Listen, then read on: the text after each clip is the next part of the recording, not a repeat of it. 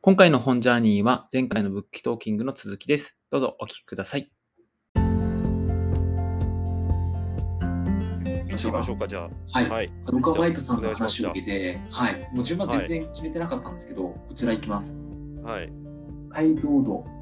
あよねー来た来た来た来たはい。はいはいはいはいな。思考を明明晰にする、はいあの深さ、広さ、構造、時間の4視点と行動法っていうですね、まさに斉藤さんがされてたのって、具体的なその、ね解像度を上げていくっていう、はいフィールドワはいされてたんじゃないかなと思ったんですよ。はいはいはい。やっぱりその起業家にとって必要なのってこの解像度を上げるっていう話をされてたんですよ。うん。はい。ある種解像度が低いと的があるけど霧の中で弓を射っているようなものだ、はいはいはい。でそのためには何が必要なのか解像度を上げていくために必要なのははい。深さ深くこう追求していくことと広さ、まあ、構造的に考えるってこととそういったことが必要なんだって話を書かれていました。はい。俯瞰するっていうこととまた逆だと思うんですよ。メタ的に見るはい。はい。深いなと思いながら見てましたね。うん。うんそうっすね。うん。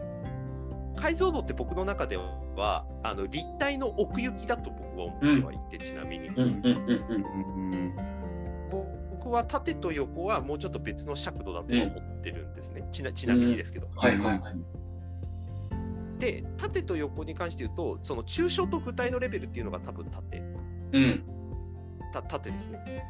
縦で、横が、うんと僕は越境性って呼んでます。要するに幅のことですね。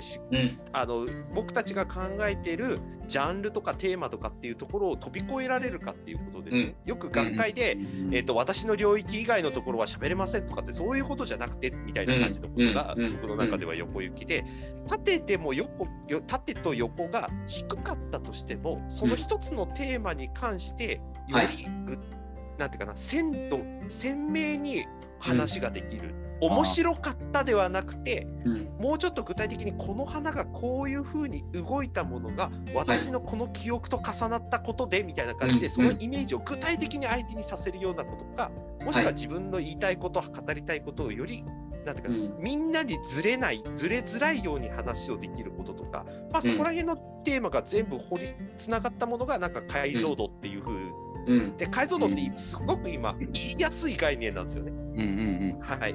なんでかっていうと解像度を上げた画像みんな見たいし、そうですね。いい写真撮ったら、はい。その写真が私がいいと思った、やっぱりそのレベルでうん。そのまま残ってほしいっていううん認識と、自分が表現したいものと大体同じようなイメージで捉えられるから、解像度っていうのがすごくみんなの、えー、とニーズがすごく高いのかなっていう感じはありますね。うん。うん。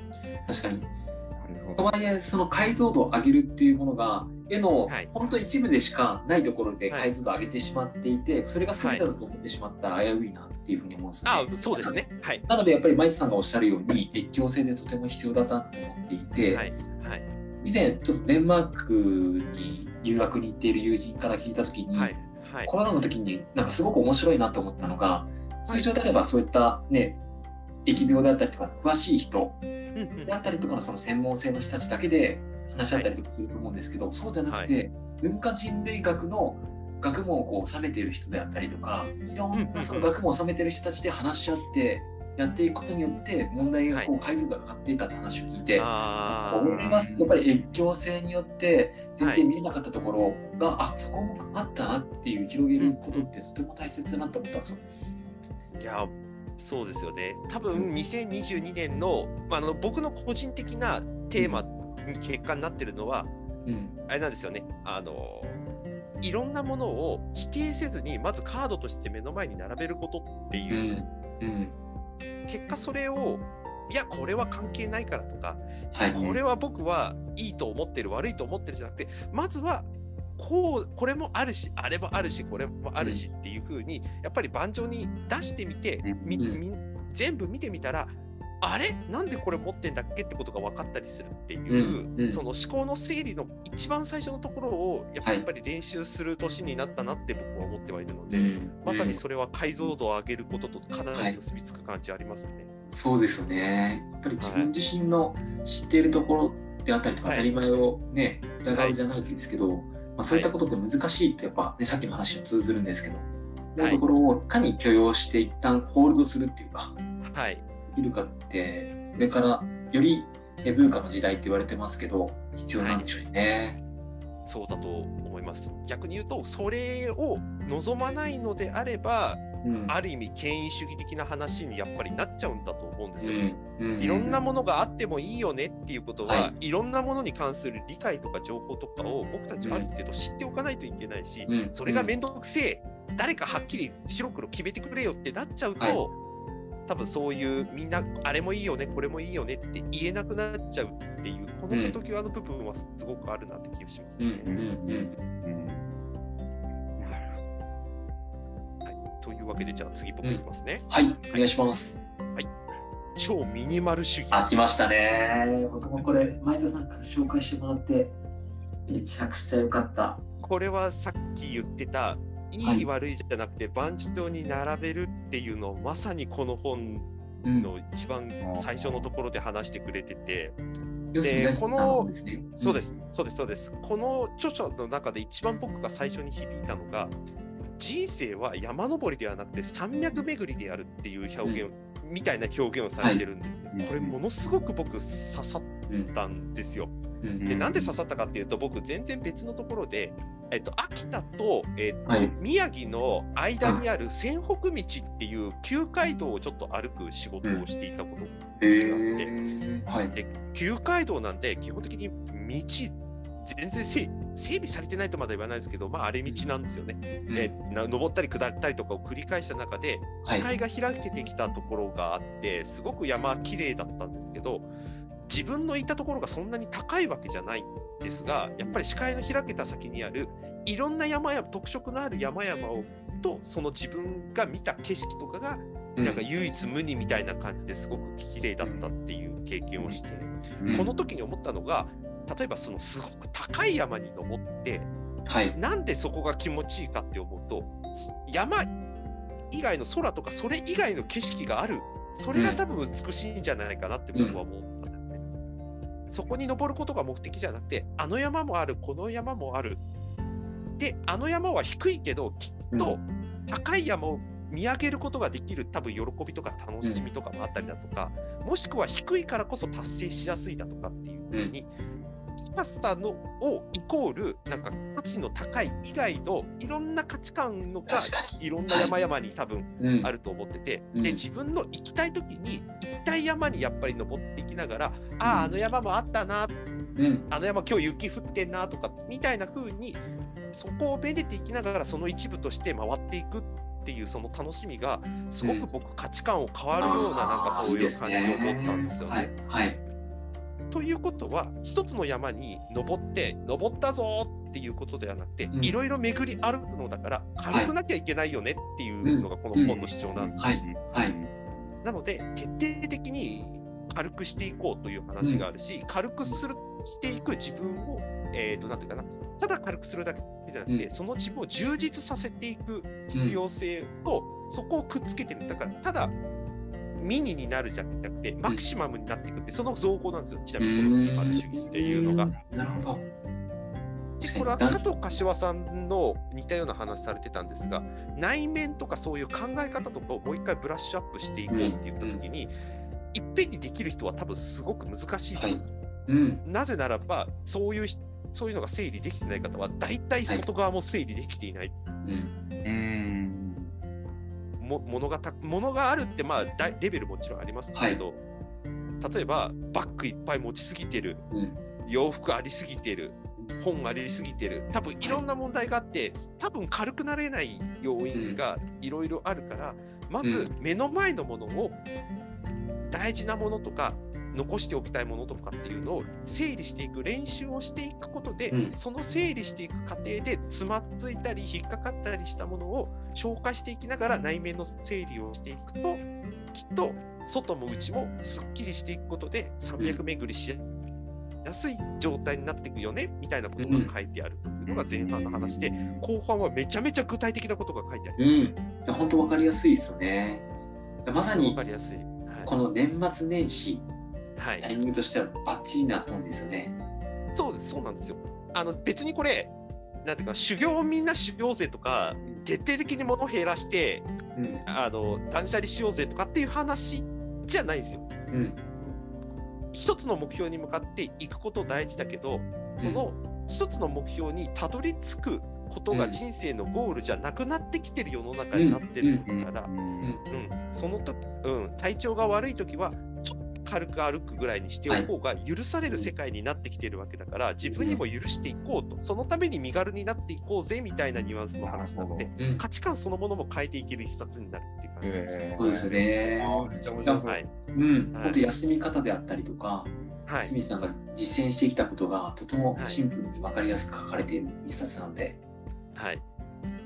あの結構おすすめのグッズもいっぱい書いてあるんで、うん、うん、はい、そうです衝撃ね。的なのはあの財布の重さを測りましょうってサイトに出てくる部分び びっくりしてください。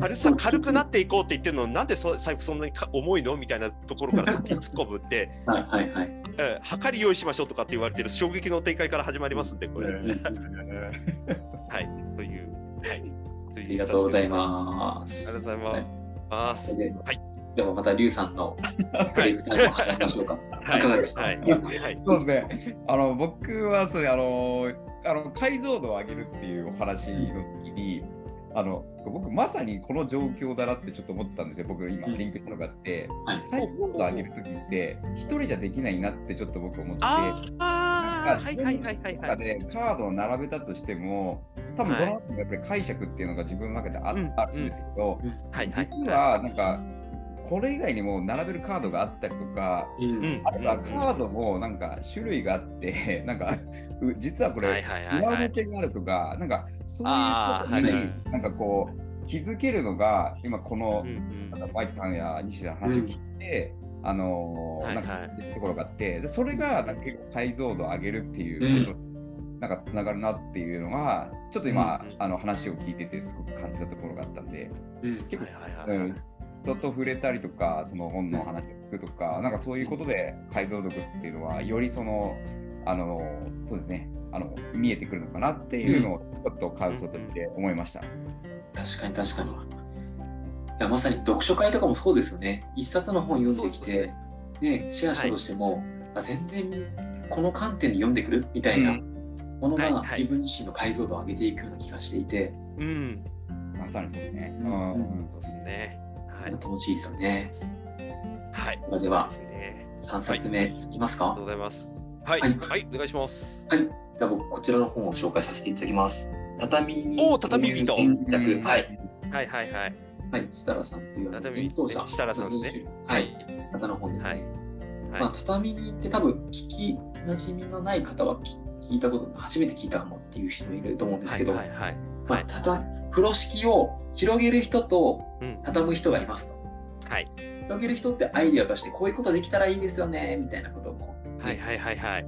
ブレストで言っていくんですけど、うんじゃあいいよねって終わってしまってじゃあそれを実現する人って実はまだ別にいるんじゃないかっていう例えばうん起業家ですよね。起業家でアイデアを出していって、で実際になんかすごい突拍子もないことを言っていって、実現できんの？ってなっていくときに出てくるのがこの畳にっていう人。ですで結構歴史上見てても、大体ナンバー2となあのトップとナンバー2がいて、ナンバー2の人がそうやって畳人として、その人たちのアイデアを具現化していく、うんうん。うんスケジュール引いたりとか、うんここの部分って懸念だから解消しないといけないねっていうことをしていっている方なんですね。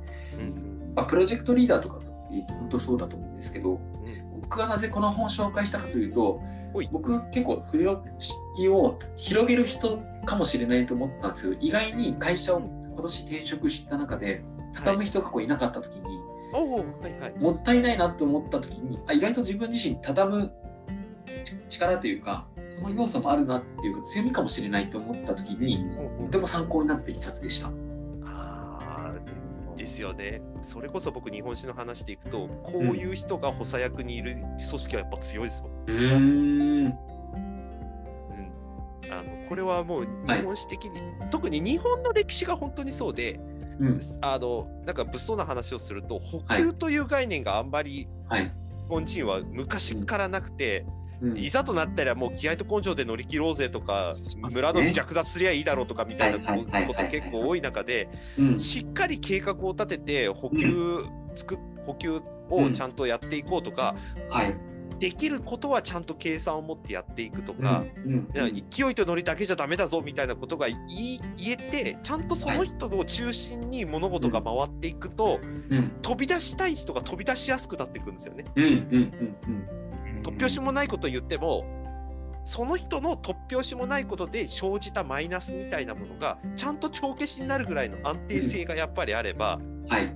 うん、そこの人たちがちゃんと飛び出していってるっていう組織をやってた方が絶対強いって分かってんだけどやっぱりみんな目立ちたいし才能を発揮したいからっていうので、はいなかなかそのにつく人って少ないですよね。うん はい、うんそうですね。はいまさに本当その、ね、歴史上の人物でいくと黒田官兵衛であったりとか、ああはいはいはい。はい。やっぱりそういった軍軍師軍師えっ、と、ん。そうですね。そういった人たち、戦略家の人たちが、はい。まさにそこになってた。まうん。あね活躍しやすいように、はい。フィールドをこう作ってたっていうところがですね、うんうんうんうん。うん。うん大事なんじゃないかなっていうところは思いましたね。でやっぱりこの畳人の中で大切なところとしてはまずはい第一に言われてたのが、はい。そのアイディアを出す人たちの共感をしっかりと自分自身が持っていく、うんうんうんそこがやっぱりないとですねなかなかそのって難しいんじゃないかなっていうところは本当そうだなと思いました。だからしっかりと目的を理解してで理解したことをなかなか現場の方にはこう伝わらないことを、はい。言葉を変換して分かりやすく伝えていくであったりとか、うん、それこそマイルストーンを置いていくとかですね、まあそういったことを本当していけるといいなっていうふうに思いましたね。はい。うん、ほいじゃあ次僕行きましょうか。はい、お願いします。はい今の畳人の話はプロジェクトの話とかそういう他者と一緒に何かをやっていく時の役割的な話でしたけれども、はいさあ自分自身はどうかっていう時にじゃあこの一冊「はい Your Time あ、来ましたね。これまた、時間に関する本なんですけど、すごいこう科学的に紹介されてる本ですね。」いやこれは今年中にみんな読んどこうぜっていう一冊、まあ大体僕そのそういう本しか紹介してないですけど、はいはい。はい。そね。そのうちの一冊ですね、はい。今日。鈴木さんの一冊ですね。はい、そうですね。えーこの本のな、まあ、すごいところというか、まずびっくりしたことは、うん。えっ、と、巷で言われている時間術、習慣術っていうものは、うん。究極のものなんかないって、もうほぼ科学的な検証で断じてしまっていることですね。で、それは、あの、誤解なきように言っとくと、特徴もあるんだけど欠点もあって、で、うん。その欠点っていうのは人によって違うという、うん。そりゃそうだろうというはい。なんだけど言われてみればそうなんだが、やっぱり僕に合うもの欲しいですって言っていろんなことを検証していったやっぱり人たちからすると、身も蓋もない結論がほぼほぼ科学的には出ていると。うん。でそれはなぜかというと時間というものの概念が均等ではないっていう前提が抜け落ちているからだという。うん。例えばその年取ったら時間経つの早いよねみたいな、はい。感覚的な捉え方みたいなものを,を、やっぱり僕たちはそこで時間の使い方からする充実度を測ってるのがやっぱり実態なんですよね。うん。仕事がうまく進んだ30分で集中できた、2はい。時間あったけど全然ダラダラやってしまっていたそこから感じるん感触みたいなもので、僕たちはうまく時間を使えたか使えてないかを決めてるっていうところなんですよ。これはすごく思い当たるところがすありますね。ありますよね。はい。はい。はい。ことは、ここを前提にするのであれば、僕たちはどこを基準にして、それを感じ取ってるのかっていうことをつかまないと、適切な方法なんか選べないよねっていうことを言われてて、そうですねって なっちゃったっていう感じですね、このう本に。ん。うん。で、その本にはちゃんとその選び方が書いてあります。うん。で、ここの本で僕が読んでてあの、は改めて知った衝撃的なところっていうのは人間は例えばその性自分はこういう性格だとかこういう人間だとかっていうのはパターン認識でしかないっていうことをやっぱり科学的には検証がやっぱりなされてるってことなんですよね。うん。つまり生まれ育った何かっていうのは確かにあるのかもしれないけど、はい。えー、と僕が例えば何かしゃべるときに、えーっととか、あーとかっていうふうに、どうしても言っちゃう言葉っていうのはパターンになるんですよ。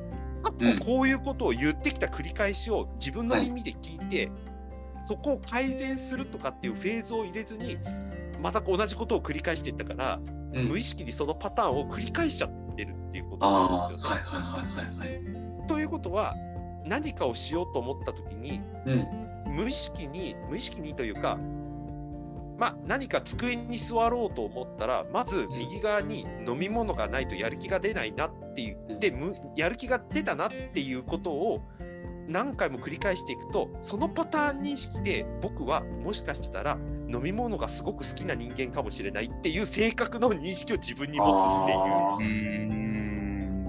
あのこれを良きと早期っていう関係で言ってるんですね。ーはい。例えばそのそちょっと雲そ空見たら雲が出てきたら雨が降るだろうという予測をしたとして、実際に雨が降ったからこういう雲になってきたら雨が降るんだよねっていうのはうん良きと早期の関係なんですよね。はい。そう思った見てみたうん。実際にそうなったかなってないかっていう。うん。うん。うん。うん。うん。ということはこのイメージで僕たちは時間の充実度を決めているっていうことあ。面白いですね。そっか、充実度ってそこからやってくるのかもしれないですね。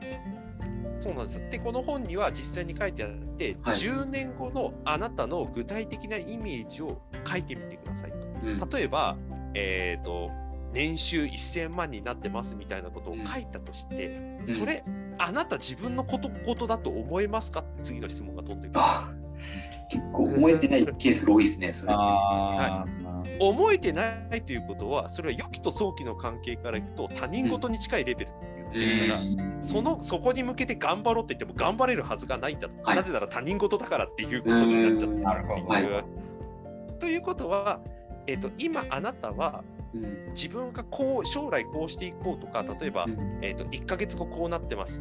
10日後こうなってます、こうなってたいみたいなことが自分のその行くであろうイメージとイコールに結ばれているかもしくはそこに近いイメージを持てているかどうかっていうことが持ててないのであれば今身近に計画を立てて実行していって達成できたっていうことを繰り返していかないと将来の作ったイメージと重なっていかないし、はい。そもそもんどうなりたいですかって言った時に書いたものが良きと早期の関係でイコールにならないものを出したって、頑張れないんだっていう話をしてるってことですよね。